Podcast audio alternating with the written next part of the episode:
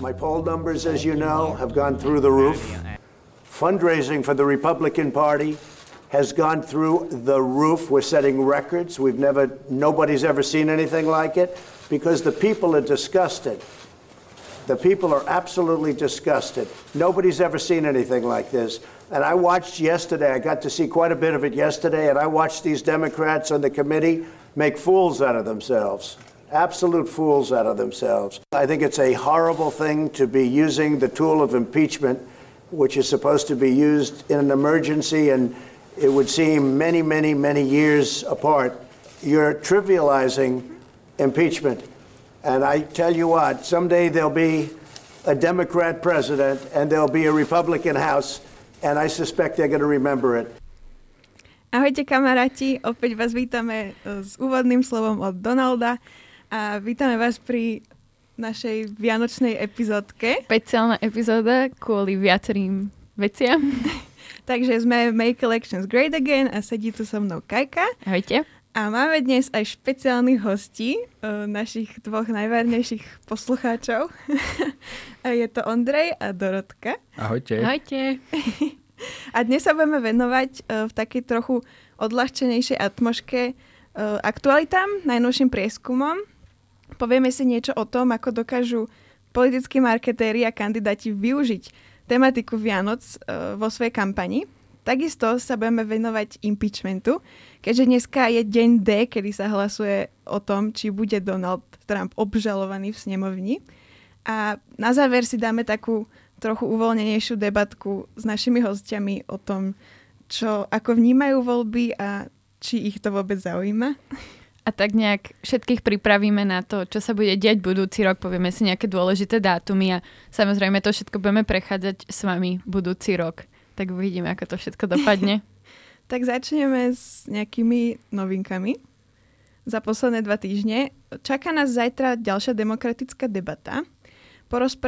Porozprávame vám o nej až budúci rok, keďže je až zajtra, my už to do konca roka nebudeme vysielať. Bohužiaľ nám to nevyšlo, ale o to viac a detailnejšie sa na ňu pripravíme. Presne tak. Zatiaľ sa kvalifikovalo 7 demokratov, chýba nám Cory Booker, Tulsi Gabbard a vlastne Kamala oproti minulej debatke, lebo Kamala odstúpila a tí dvaja nemajú ešte dostatok financií a dostatok vlastne percent v tých polls. Chýba aj Bloomberg a myslím, že na konci si povieme, že prečo sa nekvalifikoval. To si ešte viac vysvetlíme na konci, keď nejak vás pripravíme na to, čo na všetkých čaká, tak ja ešte objasním presne, kto sa prečo kvalifikoval a ako to bude vyzerať. A čo aktuálne prieskumy? Tak v aktuálnych prieskumoch sa to trochu pohlo. Stále nejde o nejaké extrémne výrazné zmeny. Na prvom mieste je stále Joe Biden, ktorý má 27% v priemere. Ale teraz došlo k zmene, kedy je na druhom mieste Bernie Sanders so 17% a teda predbehol Elizabeth Warrenovu, ktorá má 16%. Za ňou je Pete Buttigieg, Mayor Pete s 10 bodmi. A potom ďalšia novinka je to, že Michael Bloomberg je so 4% na 5. mieste. Takže naozaj vidíme, že není v tej súťaži dlho a už sa tam celkom vyšplhal, čo je najmä vďaka jeho dobrej, veľkej finančnej kampanii, ktorou vie vlastne osloviť celú Ameriku. Tak uvidíme, ako bude naďalej sa ešte vyvíjať tá jeho kampaň. Každopádne Bernie s Elizabeth si teda vymenili miesta, ale není tam taký veľký rozdiel v tých percentuálnych bodoch, takže tam sa to podľa mňa ešte bude meniť dosť. V early state sa toho veľa nezmenilo. Biden stále vedie v Nevade a v South Carolina. Warrenová je v New Hampshire a Pete Buttigieg je v Iowa. Takže tam to zostalo kvázi rovnaké, ale stále sa to dosť posúva, takže podľa mňa ešte môžeme čakať nejaké zmeny. Tieto zmeny teda nie sú nejaké veľké, napriek tomu, že niečo sa stalo, čož ako som hovorila pred 2 týždňami sa ešte nič nedialo. Akorát to tak potvrdilo, že ten Bernie má také zastúpenie, ktoré s ním vie držať aj po infarkte a po všetkých zdravotných problémoch, že naozaj to udrží, takže podľa mňa napriek tomu, že to bolo niečo, čo sa veľa ľudí bálo, že mu to uškodí, tak on práve napreduje. No a dokazuje to teda to, že Joe Biden je stále favorit napriek tomu, že v tých debatách, ako sme si spomínali, nevychádza vždy ako najväčší víťaz, ale práve tým, že jeho ľudí najviac pozná a keďže demokrati sa chcú spoľahnúť na niekoho, kto môže poraziť Trumpa a toho Joea poznajú najviac, s tým, že je spojený s Obamom, takže stále sa dokazuje to, že ľudia sa na ňo najviac spoliehajú. Napriek tomu, že až tak mu to nejde, by som povedala, ako by mohlo. Joe nedávno čelil kontroverzii, keď sa ho pýtali vlastne na nejakom zjazde v Iove.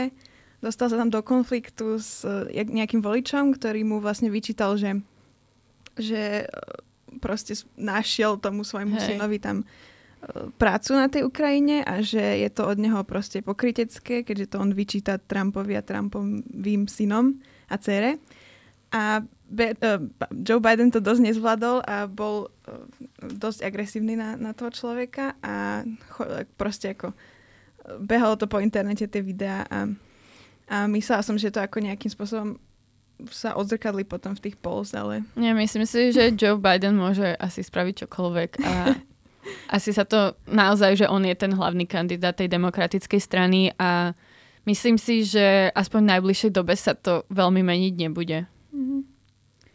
No, ja naviažem, máme sviatky, čo ste asi zachytili. A ja vám poviem trochu o tom, ako naši kandidáti prežívajú Vianoce. Vianoce sú dokonalá príležitosť pre politických marketérov a využili to všetci naši kandidáti. Taký Joe Biden vo svojej kampani predstavil sveter Joe, Joe, Joe, ako ho, ho, ho. A iný vianočný merch. Elizabeth Warren napríklad predáva hrnčeky, kde je napísané slzy miliardárov, v ktorých si môžete uvariť čaj alebo punč. Bernie predáva čapice.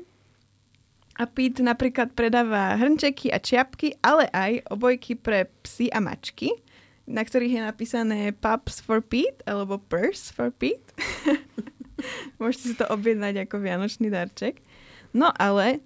Donald a jeho značka, všetci vieme, že on je pravdepodobne najúspešnejší v tomto politickom marketingu. Tak je to nejaký obchodník, nie? On si dokáže vlastne tú značku nalepiť asi na čokoľvek. A Donald predáva MAGA čiapky, teda čiapky, na ktorých je napísané Make America Great Again, ako ozdobí na stromček.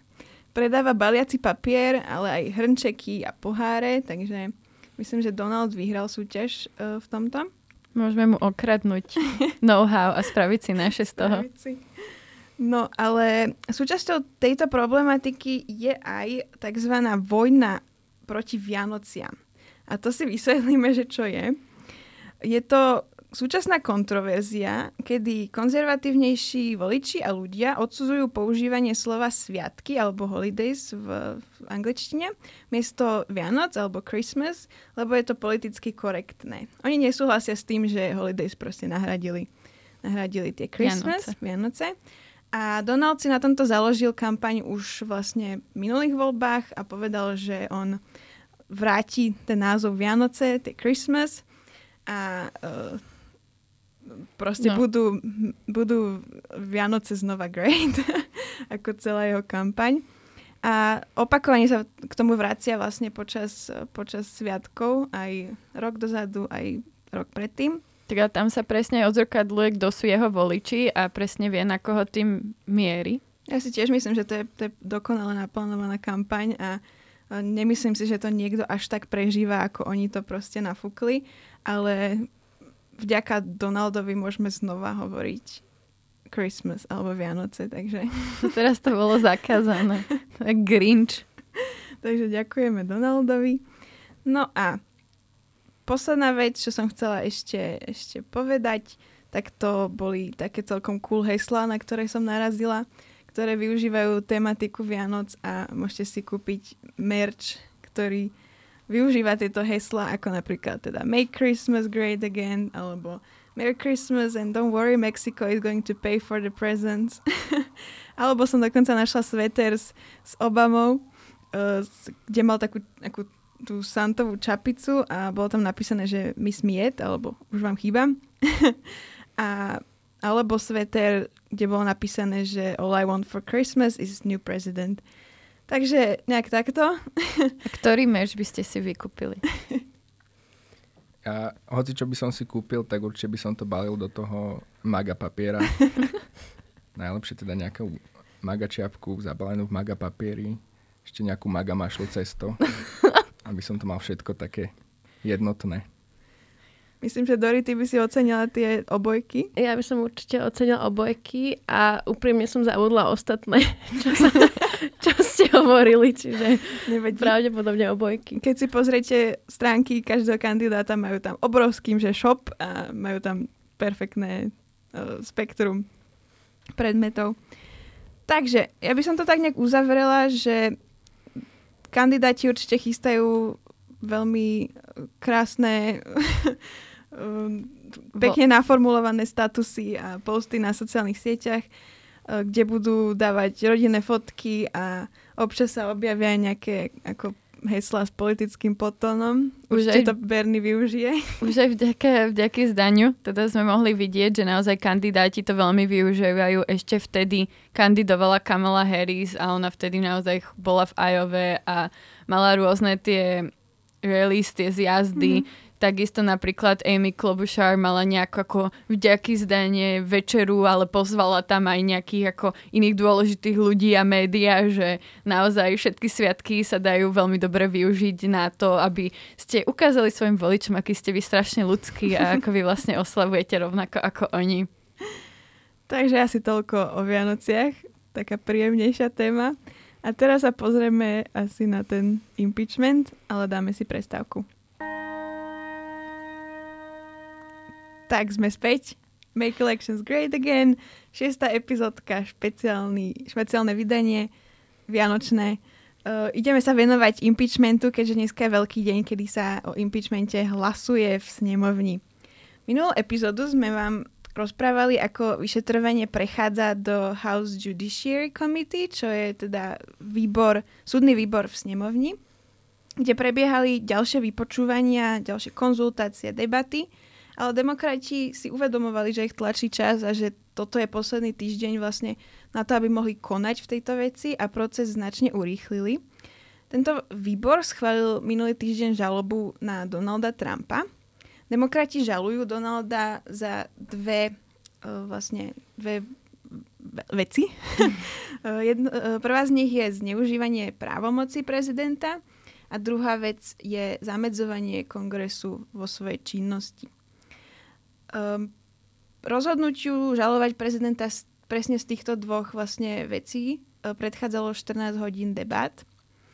A dnes sme sa konečne dostali do štádia, kedy sa v snemovni bude hlasovať o tom, či je Donald naozaj bude obžalovaný v týchto dvoch veciach. Ono to už teraz prebieha. Keby ste náhodou si chceli zapnúť nejaké live vysielanie, potom, čo samozrejme dopočúvate nás. Pustite si do pozadielne C-SPAN a každý jeden, mal som pocit, že každý jeden vlastne člen snemovne sa tam k niečomu vyjadruje a bolo to dosť komické. Všetci to tak emočne strašne prežívali. Ja som mala párkrát pocit, že sa tam niekto rozplače, keď rozprával. Áno, demokrati si vlastne odhlasovali, že celému hlasovaniu bude predchádzať 6 hodín debát, takže to práve teraz prebieha a v 6:30 miestneho času, čo je u nás pravdepodobne pol tretej ráno, sme vypočítali, sa má konať vlastne finálne hlasovanie vo veci. Takže budeme vám určite ešte dávať na naše sociálne siete posty a nejaké príspevky k tomu a samozrejme sa k tomu budeme vrácať potom v januári alebo teda na začiatku roka, keď sa vrátime znova do éteru. Ja naviažem ten snemovňový výber súdny zverejnil minulý týždeň 653 stranový report o tom, čo Donald spravil zle. A Donalda v ňom nazývajú najhoršou nočnou morou zakladajúcich otcov Spojených štátov. A Donald sa samozrejme bránil. Predvečer hlasovania o impeachmente, čiže včera v noci poslal Nancy Pelosi, ktorá má na starosti vlastne väčšinu demokratov v snemovni. Poslal jej list, v ktorom útočí na celý tento proces a obviňuje ju zo začatia otvorenej vojny voči americkej demokracii.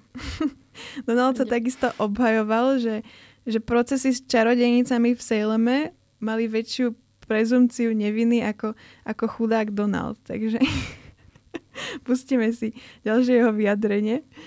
It's a witch hunt, it's a sham, it's a hoax. Nothing was done wrong. Zero was done wrong. I think it's a horrible thing to be using the tool of impeachment, which is supposed to be used in an emergency, and it would seem many years apart, to be using this for a perfect phone call where the president of that country said there was no pressure whatsoever, didn't even know what we were talking about. Tak to bol opäť Donald, aj v úvade sa vlastne obhajoval, že impeachment je hon na čarodejnice, teraz to zopakoval. Najväčší hoax v histórii Spojených štátov. A sú všetci proti nemu proste. On nič zle neurobil. Takže určite vnímajte, že celý proces sa proste brutálne urýchlil a to len dokazuje, že demokratov tlačil čas. A naozaj to vyšlo tak, ako sme si hovorili, neviem, niekedy pred 2-3 epizódami, keď to celé začalo, že naozaj chceli to mať ako pred Vianocami vybavené a nakoniec to teda tak aj bude. Uvidíme, že kedy bude potom to senátne hlasovanie. Neviem, či to skončí ešte do konca roka, ale myslím, že americký ľud, ktorý chce mať pekné sviatky, by to ocenil. Ako kto, no. Asi budú všetci radi, keď to skončí, či už demokrati alebo republikáni. Tak čo si myslíte, aký bude verdikt? Tak podľa mňa, aj keď to prejde teraz cez tú snemovňu, tak ďalej to už neprejde. Teda nie som si úplne istý, ako to potom funguje. Potom to ide do Senátu. A Senát hlasuje o tom, že bude Donald zbavený funkcie. Čiže vlastne dneska sa rozhoduje len o tom, či bude Donald oficiálne obžalovaný. A Senát potom slúži ako ten súdny orgán, ktorý o tom rozhoduje. Ako podľa mňa realisticky ho neodvolajú. To neviem, či tomu veria aj sami demokrati, že sa im to podarí. Ale aspoň teda ukážu, že to vedia dostať do takého štádia tej obžaloby a možno aj toto im pomôže v tých ďalších voľbách. Uh-huh. A komu to môže viac pomôcť? Demokratom či republikánom? To je tá otázka, ktorú tu furt diskutujeme. Akože za mňa určite to pomôže viac Trumpovi, pretože tí jeho voliči, nemyslím si, že toto niečo s nimi spraví. A naopak demokratov alebo demokratických voličov, u nich to môže byť také naozaj už pomaly únavné, keď viac menej aj pred tými minulými voľbami a teraz 4 roky nič iné nepočúvajú, aký je Trump zlý a neviem, že či, podľa mňa už to pochopili a radšej by počuli niečo iné, takže podľa mňa to jedine môže pomôcť Trumpovi a zmobilizovať republikánskych voličov. Ja sa prikláňam k tomuto názoru, ja si myslím, že to je pre Donalda úplne, že najlepšia vec, čo sa mohlo stať, lebo až takáto polarizácia dokáže proste mobilizovať voličov a on má proste solidný základ na toto. Ale zároveň uznávame argument, že kebyže demokrati nekonajú v tej veci, tak by im to bolo vyčítané a proste mohlo by sa to potom ukázať v tých kľúčových štátoch pri demokratických voličoch, ktorí by sa rozhodli, že dáme tam hlas tomu Donaldovi, že zaslúži si to, bol neprávom obžalovaný. Takže ono sa nakoniec ukazuje, že ešte to môže mať najväčší dopad práve na voľby do Kongresu a do Senátu, pretože je viacero okresov, ktoré nemajú tak jednoznačne rozdelené, či sú republikánske alebo demokratické. A je tam teda viacero okresov, kde bol zvolený Trump v 2016, ale v 2018 sa napríklad volili tam demokrati. Že vyhrali demokrati a tým pádom teraz, ak sú zvolení demokrati, tak ide na nich dosť nával kritiky práve od takýchto nezaradených voličov, že prečo sa snažia o ten impeachment Trumpa a oni sa k tomu ako veľmi snažia od toho tak oddialiť, že to nemá nič spojené s nejakým stranickým zaradením alebo že oni nemajú nič voči ako Trumpovi, samostatne ide o naozaj to čisté správanie, čo je rozoberané v rámci toho impeachmentu. Ale je vidno, že práve tieto okresy, kde uspeli demokrati v tom house v posledných voľbách, tak je možné, že tam neúspejú v najbližších voľbách práve kvôli tomu impeachmentu a že tí ľudia idú proti ním kvôli tomu, že vedia, že budú ako demokrati hlasovať za ten impeachment. Na druhej strane republikáni to veľmi dobre využívajú a ešte o to viac takých tých nezaradených voličov sa snažia nakloniť k sebe do strane práve využitím toho impeachmentu a že to teda není spravodlivý proces. Mm-hmm. Sledovala si aj nejaké tvoje obľúbené prieskumy o tom, ako to vníma verejnosť? Áno, no tá verejnosť sa trochu zmenila, ale není to nejaké jednoznačné. Je to dosť rozdelené. Ešte vlastne predtým, ako Nancy Pelosi oznámila, že sa začne to vyšetrovanie impeachmentu, tak vlastne 55% Američanov nesúhlasilo s tým, aké výsledky má Trump ako prezident, ako vlastne funguje v rámci jeho práce prezidentskej, ale teraz v poslednom prieskume, ktorý bol urobený tento týždeň, tak to kleslo na 53%, že nesúhlasí s tým, ako funguje ako prezident. Čiže stále ten rozdiel je, tam vidno tú polarizáciu, že to nie je veľký rozdiel a ešte to dokonca klesá, takže naozaj to má asi o mnoho väčší dopad na tých demokratov negatívny nakoniec ako na tých republikánov. Tú polarizáciu dnes vlastne dokazuje aj to, že sa konajú protesty po celej krajine. Či už je to proste za to odvolanie. Napríklad v Minnesote sa spievalo na pesničku We wish you a Merry Christmas, we wish you would leave the White House. Takže to bol príklad jedného protestu. A na Times Square napríklad demonštranti vyťahli obrovskú nejaký taký nápis alebo nejakú takú látku, kde bol napísaný druhý článok vlastne ústavy, ktorý hovorí o impeachmente. Takže a na druhej strane proste sa zhromažďujú aj podporcovia Trumpa, ktorí fakt si nemyslia, že spravil niečo zlé, takže bude to tam veselé ešte dneska večer. A tam vidno aj to, že aj tí samotní politici, podľa mňa sa im nepáči to, ako je to extrémne polarizované v rámci tých strán, že keď si demokrat musíš automaticky byť za impeachment, keď si republikán musíš byť automaticky proti, čo sa napríklad ukázalo aj za posledného pol roka.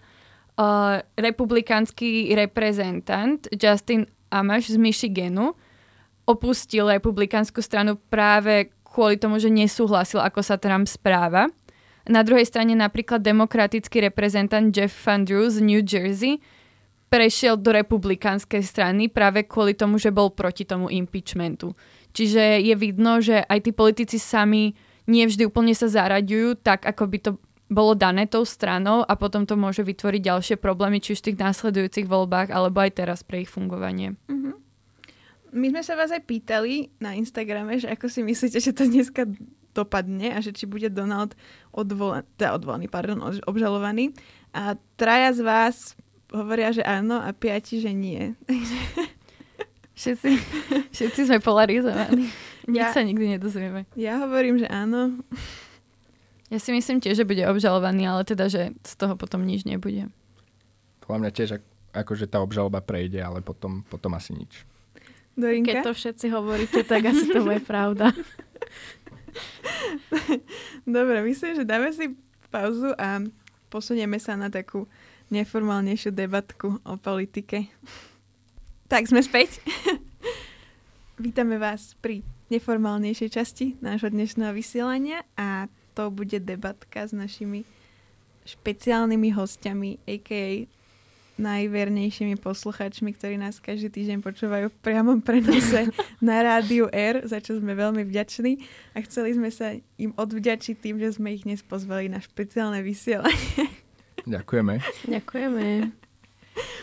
Tak začneme tak zľahka a chceli sme sa vás pýtať, že už sme teda my hovorili o našich typoch na to, kto vyhrá prezidenta, tak sme sa teda vás chceli spýtať, že ako to vidíte, buď z tej jednej strany, že z tých demokratov, kto má podľa vás nejakú šancu, alebo či vôbec na čo sa tu bavíme o demokratoch a že to bude Trump. Čo si myslíte? Tak pokiaľ sa tí demokrati nejako nedohodnú v rozumnom čase, alebo nestane sa tam niečo závažné, že by sa v prospech niekoho vzdali tej kandidatúry, tak myslím si, že to bude pre nich veľký problém, pretože momentálne sú tam možno 4, ktorí majú reálnu šancu dostať tú nomináciu. Čiže akože mali by sa buď teda dohodnúť, že pošleme tam teda Bidena a skončí toto divadlo okolo toho, alebo vybrať niekoho iného, pretože Trump bude len silnejší, ako sa budú blížiť voľby. Takže jasné, oni sa dohodnú, ale musí dojsť až k tým prvým primárkám v tej Iowa a v caucus v New Hampshire. Otázne je, ako to zvládne Bernie druhý krát toto, lebo podľa posledných volieb, ktoré boli, nie je vždy úplne tak ochotný postaviť sa za iného demokratického kandidáta a hlavne, ak rozprávame o nejakom politickom rozložení, tak práve Biden je tiež viac v centre, rovnako ako bola Hillary oproti Berniemu. Čiže tam, ak by to došlo na týchto dvoch, tak neviem, môžeme očakávať úplne rovnakú situáciu, ako nastala v posledných voľbách. Možno sa poučili od minulých volieb, teda hlavne Bernie, že ak nechce ďalšie 4 roky s Trumpom, tak bude musieť troška dať ego bokom. Veríme tomu. To už u ňoho je otázne, vie, že či to dožije na ďalšie 4 roky. Si povie, že tak ja kašlem na to, ďalší infarkt, už nebude vstávať radšej. Otázka je, ktorý z tých demokratických kandidátov sa dožije tých ďalších volieb. To podľa mňa ešte budeme o 4 roky hovoriť, že náš 85-ročný kandidát na prezidenta potiahnu. Stále to nevzdal. Ja si tiež myslím. Tak a čo si myslíš teda? Kto z demokratov a čo on alebo ona versus Trump? Podľa mňa to bude buď Biden, alebo Bloomberg. Uh-huh. A Biden preto, ako Kaja hovorila už skôr, že ho najviac ľudia poznajú aj kvôli tomu, že bol teda pri Obamovi. A Bloomberg preto, lebo si myslím, že proti Trumpovi by mal najväčšiu šancu ako osobnosť. Keďže myslím si, že Biden už je predsa len s tým vekom troška za zenitom svojich možností a v tých debatách jeden na jedného proti Trumpovi. Neviem si to dobre celkom predstaviť, ako by ich vyhrával. Ja si ale možno myslím, že Bloombergovi trochu nehrá do kariet z jednej strany to, že je miliardár. Ako na jednej strane, hej, super, že je vidno, že tú kampaň si vedel tak vystreliť. Ale podľa mňa na druhej strane tí demokrati tým, kto je Trump, sa možno nebudú chcieť až tak postaviť za niekoho, kto je z rovnakej sféry ako Trump. Možno budú tak zúfali, že budú musieť, no. Lebo on ako do tej kampane išiel s tým, že si nemyslí, že niekto z demokratov má šancu a proste sa chce zbaviť Trumpa. Ale či práve tí demokratickí voliči nemajú teraz také nejaké rozpoloženie proti práve týmto extrémne bohatým ľuďom, aj tým, že sa tam strašne rieši teda tá daň pre tých miliardárov, o čom si teda povieme budúci rok určite. Mali sme už dnes, ale rozhodli sme sa, že necháme to také uvoľnejšie. Že to bude lepšie potom. Lepšie si to naštudujeme. No ale, prepáč, už sa vrátim k poslednej otázke. Demokratický kandidát alebo kandidátka versus Trump. Čo si myslíš? Koho by som si ja vybral? Nie, alebo že kto vyhrá. Kto vyhrá. Tak vyhrá to podľa mňa Biden za demokratov, ale Trump ho potom vo voľbách porazí. Mhm. Ako podľa mňa bude dosť zaujímavé, keď dojde na tie debaty a bude tam Biden a Trump, že ktorý z nich viac bude hovoriť k veci. To asi ani jeden, ja neviem. Podľa výkonu Joea v posledných debatách to nebude ani jeden. Bohužiaľ. On sa bude zasekávať vo vlastných týchto vetách. Trump si tam bude hovoriť svoje, ako vždycky, a tí moderátori sa zbláznia, ako úplne našupú, podľa mňa.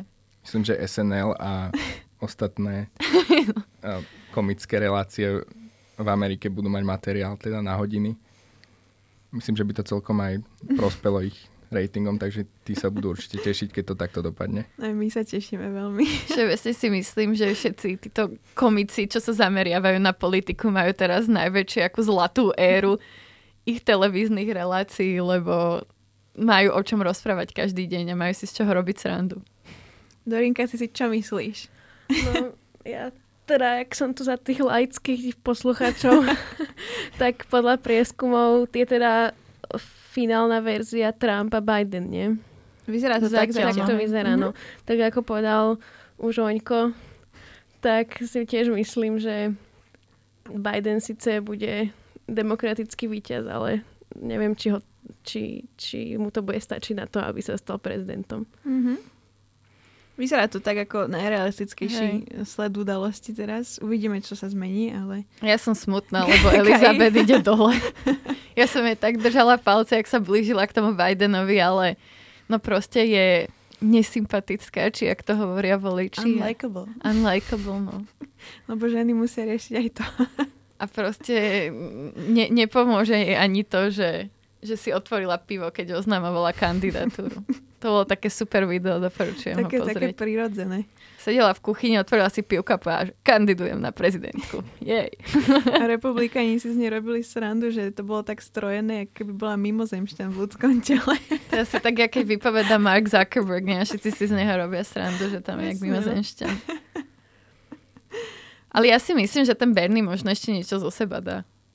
Že to ešte trochu potiahne, lebo on je taký, podľa mňa on má takú najstálejšiu, najpevnejšiu tú bázu tých svojich voličov, ktorí to s ním ťahnú už strašne dlho. A podľa mňa on ešte bude stúpať. Nehovorím nutne, že si myslím, že sa dostane, ale druhá vec je, že ten Biden je v tomto najistejší aj to, že práve on taký ako v centre viac, že on je nie až tak vľavo. Lebo keď sa tam dostane Bernie alebo Elizabeth, tak práve veľa demokratov má s nimi problém, že sú až moc vľavo. A čo ten Pete? Pete nejak nerastie. Ako on teraz celkom rástol, je celkom úspech, že vôbec dal ten jeden early state, on v Iowa vlastne vedie, ale ja si myslím, že už to až tak ďalej nepôjde. On je, ale zase na druhej strane on je mladý, on ešte bude mať asi veľa príležitostí sa nejakým spôsobom viac presadiť a je to také, podľa mňa, celkom zaujímavé, že na to, že je len starosta, kvázi, oproti tým ostatným kandidátom, tak to vie dobre využiť a niekedy mi v tých debatách pôsobí, že až tak najprofesionálnejšie rozpráva. Určite patrí k tým, ktorí sú ako najviac pripravení na tie debaty. Ale ako sme si minulý epizódu hovorili, Pete narazil na problém, že nevie osloviť proste minoritných voličov a išiel na to úplne zle. Išiel na to dosť zle. A vlastne sa zhostil do úlohy podobnej minority, keďže je ako vďaka svojej orientácii, ale dosť to pohorelo a kritizovali ho za to. Rovnako ho kritizovali za to, že použil v kampani nejaký vizuál, nejakú takú stock photo z nejakej Kene proste, kde boli akože African Americans, takže... Teraz si tam dal fotku z Lizo na Instagram, tak snaží sa ju. Ona si ale nedala fotku s ním na svoj Instagram, takže neviem. Až taká fame to není. Ešte tam aj napísal, že I'm feeling good. No, ale... No, asi to podľa mňa nebude až tak veľmi rásť. Uvidíme, no ten Bloomberg je ešte otázny celý, tým, že došiel tak neskoro, ale je pravda to, že on má to pokrytie extrémne. A na druhej strane, podľa mňa, on má to niečo, čo napríklad Tomovi Steyerovi chýba, na to, že Tom Steyer má tiež miliardy, doslova, a má tam super tým a všetko, tak on je tak necharizmatický a taký o ničom, že presne sa všetci zhodujú na tom, že jeho si nikto nepamätá, čo vlastne povedal v tej debate a to aj sa odráža na tom, že nestúpa. Ale na druhej strane práve ten Bloomberg, možno aj tým, že má tie skúsenosti, že bol starosta toho New Yorku a už v tej politike sa nejak viac pohybuje, že bude vedieť viac osloviť, aj ho ľudia teda viac poznajú. Ja sa posuniem asi k ďalšej otázke a tá sa bude týkať pravdepodobne tém, že ktoré si myslíte, že rozhodujú voľby. My sme si ich tu už za tých 6 epizód celkom dosť prebrali, ale čo si myslíte... Ako osobne, ako voliči, zhostíte sa úlohy amerických voličov. Čo považujete za hlavnú tému, ktorá vás presvedčí o tom, či budete voliť daného kandidáta? Tak podľa mňa je tam hlavne rozdiel, či by som bol teda americký republikán alebo demokrat. Myslím si, že tam, ako je to polarizované, tak tie témy, ktoré riešia obidve strany, sú dosť rozdielne. Čiže či už to bude nejaké pracovné miesta v Amerike, respektíve práca pre nejakú tú strednú triedu alebo bežných pracujúcich ľudí, alebo potom na druhej strane životné prostredie, nejaké teda zdaňovanie tých najbohatších a podobné veci. Prípadne také niečo, čo by mohlo rozhodovať u obidvoch, sú nejaké vojenské akcie USA mimo svojho územia.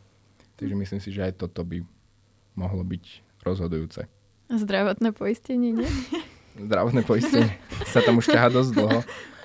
A neviem, či teda niekto v tom sa ešte chce rýpať, keďže každý má nejakú tú svoju predstavu. Takže asi áno, ale už tá Obamacare ako nastúpila, tak tiež to nebolo, že v momente mal vyhrané, takže neviem, či sa do toho chcú púšťať obidve strany nejak pred voľbami veľmi. Podľa mňa, ak Bernie získa tú kandidatúru, tak on sa do toho pustí. Bernie, hej, ale Biden, neviem. Biden asi on, nie. Keď mu to bude hrať do kariet, tak bude rozprávať o tom, jak on podporil a vyrobil Obamacare, a keď sa bude proti nemu, tak on povie, že to bol Obama a on bol len vice prezident. Aspoň tak to robil doteraz, takže... Má veľmi výhodnú pozíciu. Hej, on využije Obamu, keď mu to ide, a keď je to proti nemu, tak povie, že ale ja som bol iba viceprezident. Zorinka, a pre teba? No, za mňa určite teda ten envirofaktor. Ja by som sa na to zamerala pri výbere, a potom možno nejaké ženské práva, samozrejme. A nakoniec neviem, ako to má Amerika so sociálnym systémom, nemyslím si, že je zrovna najlepšie. Čiže nejaká podpora sociálne slabších a tak. To sú také demokratické témy dosť. Minimálne ako tých progresívnych demokratov ako Sanders a Warrenová, tak oni si na tom zakladajú kampaň. Či už je to ako to zdravotné poistenie, alebo proste nejaké vyrovnávanie nerovností ekonomických medzi ľuďmi, alebo materská, ktorá je skoro neexistujúca v Spojených štátoch. Takže určite asi tých progresívnejších demokratov predpokladám. A tak napríklad do životného prostredia, teda o tom sa veľmi bavil aj Tom Steyer, jak Tom podporuje. To si nikto nepamätá. Podľa mňa toto je jediné, čo si ľudia pamätajú práve kvôli tomu, že sa do ňoho pustil Biden potom, že čo sa tu on tvári, keď on robil pre uholný priemysel pred 10 rokmi. Na druhej strane Andrew Yang mu povedal, že treba oceniť, že je síce miliardár, ale dobre využíva tie peniaze. Celú vlastne aktivitu, takúto nejakú zelenú, čo vyvíjal za posledné 10 roky, si financoval z vlastných zdrojov, takže klobúk dole. Tom? Kto si vie teraz vybaviť, ako vyzerá? Ja hej, bohužiaľ. Tak nám ho opíš, lebo ja fakt nie. Je to taký starší Mark Zuckerberg mne príde, hej. Taký, tiež taký bledý, taký nepôsobí ľudský. Tiež taký ako mimozemšťan mierne, keď začne rozprávať. Taký... A nosí tak károvanú kravatu vždycky. Hej. A tak Tom je zlatý, len ako... No naozaj akože tam vidno, že on má super tým a očividne sa snažia, aby tie jeho odpovede boli dobré, čo ako on nemá zlé tie odpovede, ale on tak nejako nepôsobí, že povedz to potom nezanecha žiadny dojem na nikoho. A preto je stále teda na tom rovnako. Napriek tomu teda, že sa ako kvalifikoval do tejto debaty, ktorá bude. Tak ešte uvidíme, možno to rozbehne. Ale ešte stále mladý má iba 62 rokov, takže... to ešte dosť mladý na demokratov. Po 20 rokov ho uvidíme. Príde jeho chvíľa. Ja ešte otvorím poslednú otázku v rámci tejto debatky, potom si dáme také nejaké zrekapitulovanie. Ale spýtam sa vás, že či ste nejako prežívali tie posledné voľby prezidentské a či ich budete ako sledovať aj budúci rok. No ja som sa pred tými predošlými voľbami o tú americkú politiku až tak nezaujímal. Ale ten semester som bol akurát v Južnej Koreji na pol roka a tam bolo dosť amerických študentov výmenných. Takže tam sa o tom debatovalo vo veľkom, čiže postupne, ak sa blížili tie voľby, tak sme sa o tom viac rozprávali, začal som to viac sledovať. Pamätám si, ako na začiatku sa všetci smiali, že Trump. Haha. To boli časy. Nová reality show. Nič z toho nebude. A potom asi 2 týždne pred voľbami sme sa tak všetci zhodli, že tak on to asi naozaj vyhrá, lebo demokrati sa nejako nevschopili. Takže teraz odtedy to sledujem oveľa viac a som naozaj zvedavý, či sa nejako poučia, či to dopadne inak. Dorinka? No ja si pamätám, že my sme to pozerali, myslím, že doma živé vysielanie, alebo tak. A keďže Terinka je môj politický mentor, tak ona ma k tomu nejako pritiahla. Ale akože tiež si pamätám, že som sa čudovala, že Trump, čo tam chce Trump. Ale nemyslela som si, že vyhrá. akože úprimne, no. Ja si pamätám, presne sme sa o tom bavili ešte v deň, ak už mali byť voľby, teda v noci sa potom volilo a sme sa o tom bavili a obidve sme sa zhodli na tom, že ako je to absurdné, že má toľko bodov, ale že to není možné, že sme si to nechceli pripustiť a potom si len pamätám, že som sa ráno zobudila a ty si tam pri sviečkach sedela uplakaná. Toto bola veľmi ťažká noc. Ja som sledovala celý prenos, si pamätám. A celý čas akože som bola presvedčená, že není šanca, že to tam ešte nazbierajú tie hlasy tých voliteľov, ale jak to tam pribúdalo a jak tam bola tá taká tá čiara, na jednej strane bola Hillary, na druhej Trump a jemu tam pribúdali červené políčka a ja som sa len chytala za hlavu. A potom o nejakej 9:00 ráno vyhlásili výsledky oficiálne, tak vtedy som si len zapálila sviečky. To už bola čistá depresia. A neverila som tomu ani akože týždeň, 2 týždne potom. No a potom som sa s tým nejako zmierila a Donald a celé tie voľby vo mne vzbudili taký záujem o americkú politiku, že vlastne vďaka tomu potom aj vznikol tento podcast, takže sa musím Donaldovi niekedy poďakovať, keď ho stretnem. Napíš mu list. Hej, no jak Nancy. No, tak uvidíme, jak to bude prebiehať. No najbližšiu volebnú noc možno dáme nejaké live štúdio a budeme tu sedieť a plakať vám do mikrofónu. No tak teraz už je to aspoň tak, že ho berú vážne aj demokrati, že sa možno viac budú sústrediť na tú svoju kampaň, keďže pred tými predošlými voľbami to bolo ako pár mesiacov predtým. Nikto s tým absolútne nepočítal a už to brali ako istú vec, že hoci kto vyhrá tú demokratickú nomináciu, tak bude prezident alebo prezidentka. Hej, no. A takže hádam, teraz to bude nejako z ich strany poctivejšie. Musia sa určite viac spojiť, lebo je tam zbytočne strašne veľa kandidátov a potom človek nemá často ani riešiť a nie každý je teda ako my. A očividne ani v Amerike nie, že to furt sleduje, takže naozaj podľa mňa to je to, ako som hovorila, že preto ten Biden vidie, lebo kebyže neriešim politiku a vidím tam 50 demokratických kandidátov, tak idem za tým, ktorého ako poznám a mám nejaký záchytný bod, že viem, že niečo spravil. No. Takže asi tak. Ešte na záver si teda povieme, čo nás čaká zajtra, čo nás čaká deň potom a ďalšie dni potom. Kajka? No, takže ako sme už spomenali na začiatku, zajtra sa bude konať 6. debata, posledná v tomto roku, bude sa konať v Los Angeles a bude tam, pozor, len 7 kandidátov. Malo ich byť pôvodne 8, lebo bola kvalifikovaná aj Kamala Harris, ale to už sme ju oplakali posledné vysielanie, takže tá tam už nebude.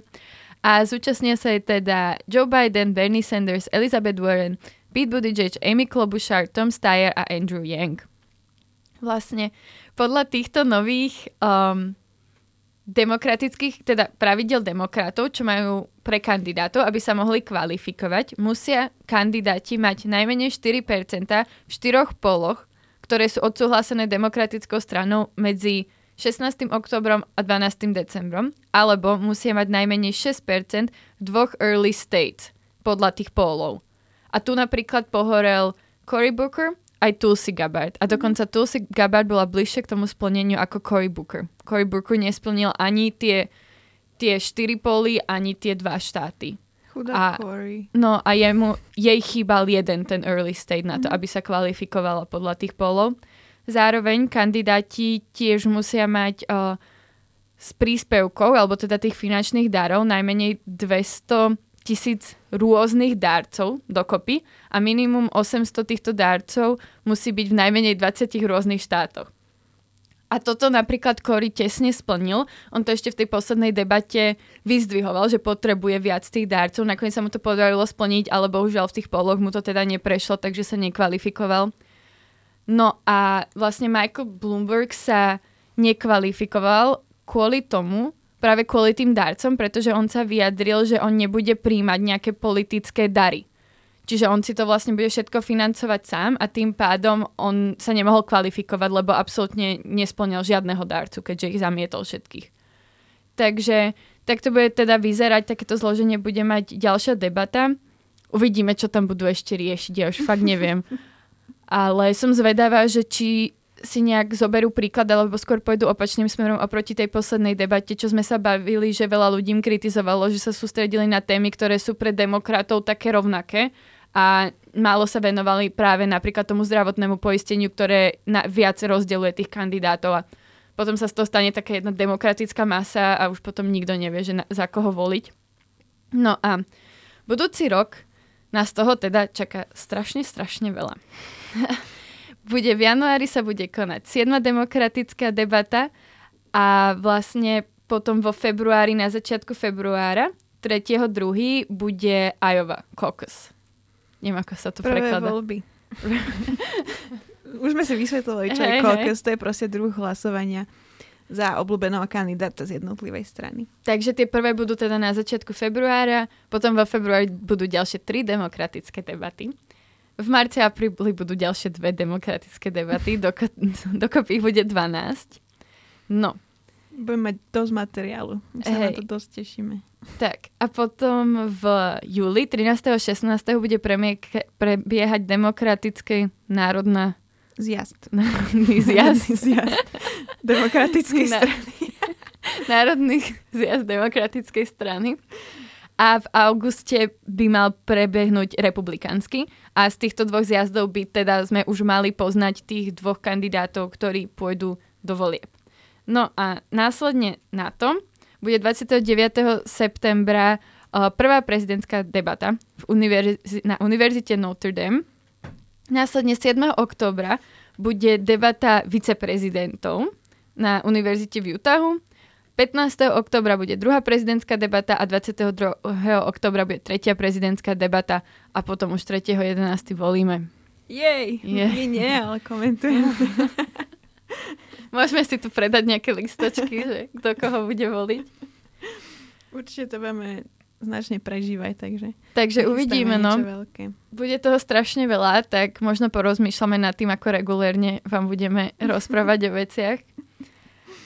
Ale určite sa na to tešíme, určite nebude núdza na témy, ešte sa určite pozrieme práve na tú daň tých miliardárov, ktorú sme teraz tak trošku jemne odignorovali, ale určite sa k nej vrátime. A zároveň ďalšia vec, čo bude veľmi rozhodujúca nie v týchto voľbách, ale v ďalších, je sčítanie ľudu, ktoré bude prebiehať celý budúci rok v Amerike a to teda bude mať veľký vplyv na tie ďalšie voľby. Ono vďaka nemu sa bude vlastne meniť počet voliteľov, ktoré majú jednotlivé štáty.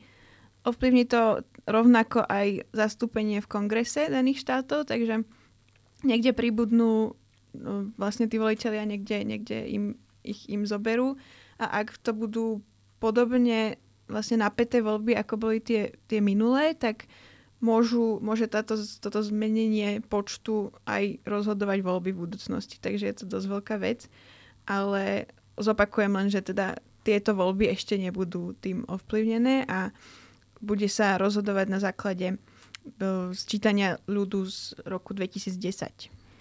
Takže takto a určite si o tom povieme v najbližšej epizóde. My sa zhodli. Áno, určite začneme tak zľahka budúci rok.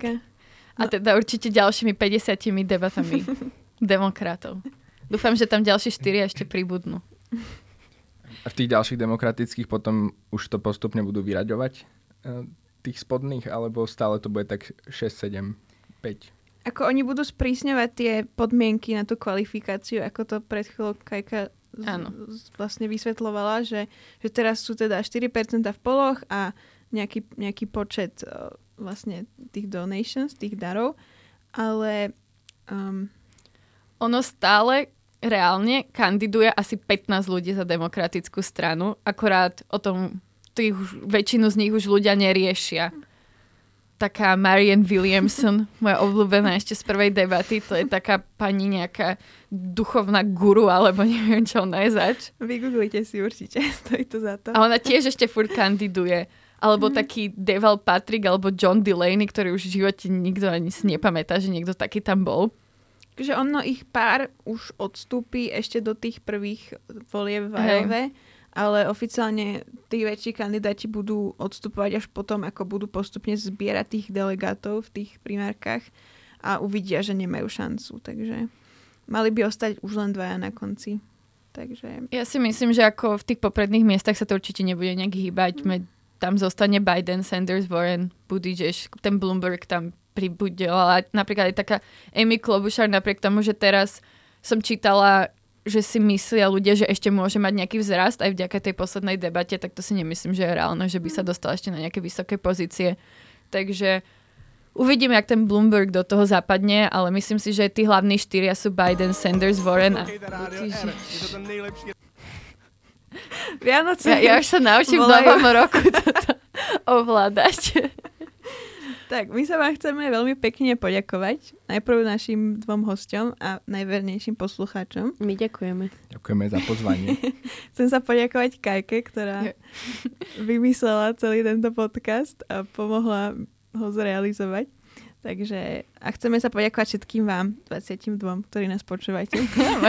možno sa to ešte nabudne a ja sa teda poďakujem aj Tereze a jej slzám z posledných volieb, ktoré tiež dopomohli k zrealizovaniu tohto podcastu.